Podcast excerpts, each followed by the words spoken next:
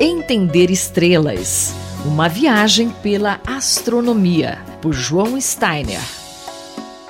Em algumas edições da coluna Entender Estrelas, a gente gosta de trazer aqui alguns temas da astronomia, né? E da astrofísica para explicar alguns conceitos básicos. Hoje a gente vai falar de raios cósmicos. Professor João Steiner, o que, que são raios cósmicos? Raios cósmicos, que já foram descobertos há muitas décadas atrás, né? É quase um século uh, atrás já se tinha uma boa ideia do que eram uh, essas partículas, são partículas carregadas como prótons, principalmente prótons, mas também núcleos de átomos de hélio ou até mesmo elétrons e raramente antipartículas. Né? Essas partículas têm uh, vários tipos de origem. Os de mais baixa energia provêm do Sol. E, em geral, a gente não chama mais essas partículas de raios cósmicos, e sim de vento solar. No passado eram também raios cósmicos. Mas existe uma outra categoria que vem da galáxia provavelmente eh, eh, produzido pelos objetos da Via Láctea.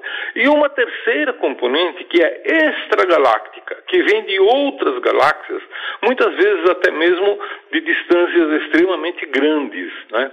Então, essas partículas, nós sabemos hoje que 90% desses raios cósmicos, dessas partículas, são prótons de altíssima energia. Mas 10, 9% são, são núcleos de hélio e 1% são outros núcleos mais pesados, como carbono, nitrogênio, oxigênio. Né? São muito raros. Né? Mas são partículas que eh, incidem na atmosfera terrestre. Nós temos a atmosfera que nos protege disso.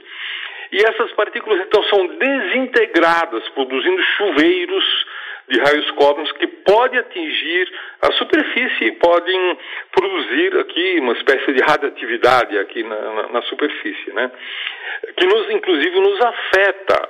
Mas a radioatividade natural dos elementos radiativos aqui da Terra é maior do que dos raios cósmicos, né? Então, uh, não é algo muito preocupante, a não ser em viagens cósmicas, onde eles podem ser muito perigosos realmente, né?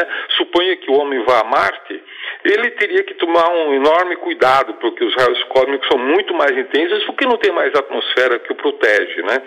Inclusive os pilotos profissionais, pelo fato de viajarem boa parte da vida deles a 10 quilômetros de altitude, eles têm uma incidência de, raio, de, de radioatividade cósmica equivalente ao que nós temos aqui na superfície por outras causas naturais. Então, eles precisam ter, tomar um, um certo cuidado também. Então, eles estão ali dentro da, da atmosfera ainda, mas já é numa altura que já pega mais essa radiação. É, essa radiação, quanto mais alta, mais intensa ela é. Porque, como eu falei, a, a, essas partículas, elas colidem com a atmosfera, produzem os chuveiros e com isso em cascata vão sendo destruídos. Né? Quando chega aqui embaixo já está muito atenuado. Mas quanto mais alto na atmosfera, maior a intensidade. E algumas dessas partículas, e isso é uma das coisas que está sendo muito pesquisada atualmente, elas têm energias muito, muito altas. Né? Um dos projetos que está sendo feito num grande observatório chamado Pierre Rouget, que é um observatório patrocinado por 19 países, inclusive o Brasil, é localizado na Argentina. É um grandíssimo observatório, eles têm por objetivo detectar as partículas raios cósmicas com maior energia possível, qual é a maior energia que pode detectar. E o curioso é que a partícula mais energética que foi detectada até agora nesses raios cósmicos é 40 milhões de vezes mais energética do que as partículas mais energéticas que foram produzidas no, no, no, no LHC, né, que foi aquele laboratório eh, em Genebra que descobriu o, o bóson de Higgs. Né? As partículas raios cósmicos são 40 até as mais energéticas, 40 milhões de vezes mais energéticas. Uma energia que é totalmente impossível de ser reproduzida em laboratório. Muito fascinante esse assunto. Vamos continuar falando dele na próxima edição, é, falando um pouco mais desses estudos que são feitos. O professor João Steiner, colunista da Rádio USP, conversou comigo, Luísa Caires. Entender estrelas.